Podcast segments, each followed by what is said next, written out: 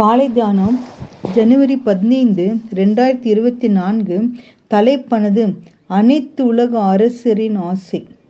பகையை சிலுவினால் கொண்டு அதனால் இருத்திரத்தரையையும் ஒரே சரீரமாக தேவனுக்கு ஒப்புரவாக்கினார். எபேசியர் ரெண்டு பதினாறு. எல்லோரும் ஒற்றுமையாக இருக்க வேண்டும் என்பதே தேவனுடைய ஆசை. ஆனால் உலகம் அப்படி அல்ல. சிஎன் எனும் தொலைக்காட்சி நிறுவனத்தின் நிருபரான பீட்டர் ஆர்டன் என்பவர் இஸ்ரேல் தேசத்தில் செய்தி சேகரிப்பதற்காக யோர்தானின் மேற்கு கூரையை பகுதியை சென்றிருந்தார். ஒரு நாள் அப்பகுதியில் ஒரு குண்டு வெடித்தது. பீட்டர் ஒரு நிருபர் என்பதால் அவரை அப்பகுதியில் அனுமதித்தார்கள். அப்பொழுது இஸ்ரேலர் ஒருவர் குண்டு வெடிப்பில் காயமடைந்திருந்த ஒரு குழந்தையை தூக்கி கொண்டு ஓடி வந்தார். பீட்டரிடம் ஐயா இராணுவ வீரர்களை தாண்டி குழந்தை என்னால் கொண்டு போ செல்ல முடியாது. நீங்கள் நிருபர் என்பதால் உங்கள் கார் வெளியே செல்ல அனுமதிப்பார்கள். தயவு செய்து எங்களை மருத்துவமனைக்கு கொண்டு செல்லுங்கள் என்று கெஞ்சினார். பீட்டர் உடனே காரில் அவர்களை ஏற்றிக்கொண்டு மருத்துவமனைக்கு விரைந்தார். வழியெல்லாம் ஐயா சீக்கிரம். கொஞ்சம் வேகமாக போங்கள் என்று அந்த இஸ்ரேவேல் அவசரப்படுத்தி கொண்டே இருந்தார். மருத்துவமனை வந்தவுடன் குழந்தையை தூக்கி கொண்டு வேகமாக உள்ளே ஓடினார். மருத்துவர்கள் விரைந்து சிகிச்சை அளித்தனர்.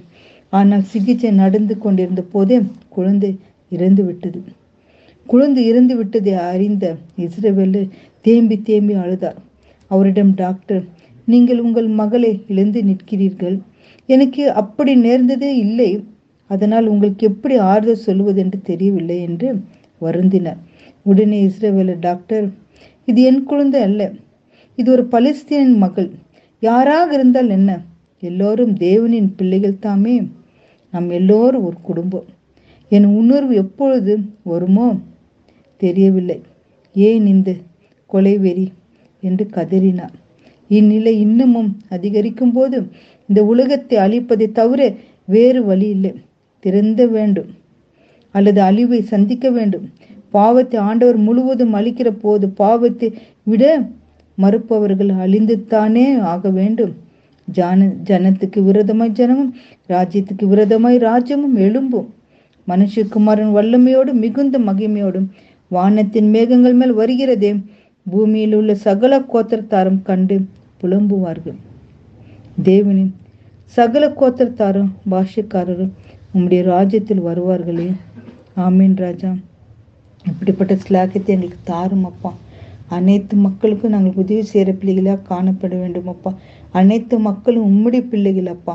அப்படிப்பட்ட பிள்ளைகளுக்கு நாங்கள் உதவி செய்து அப்படிப்பட்ட நாணயத்தை தந்து அப்படி உதவி கரத்தை நாங்கள் இயங்கும்படி எங்களுக்கு கிருபை செய்து அப்படிப்பட்ட ஸ்லாக்கத்தை எங்களுக்கு தந்து நடத்த வேண்டும் என்று மன்றாடி ஜெபிக்கிறோம் தகப்பனே. ஆமேன்.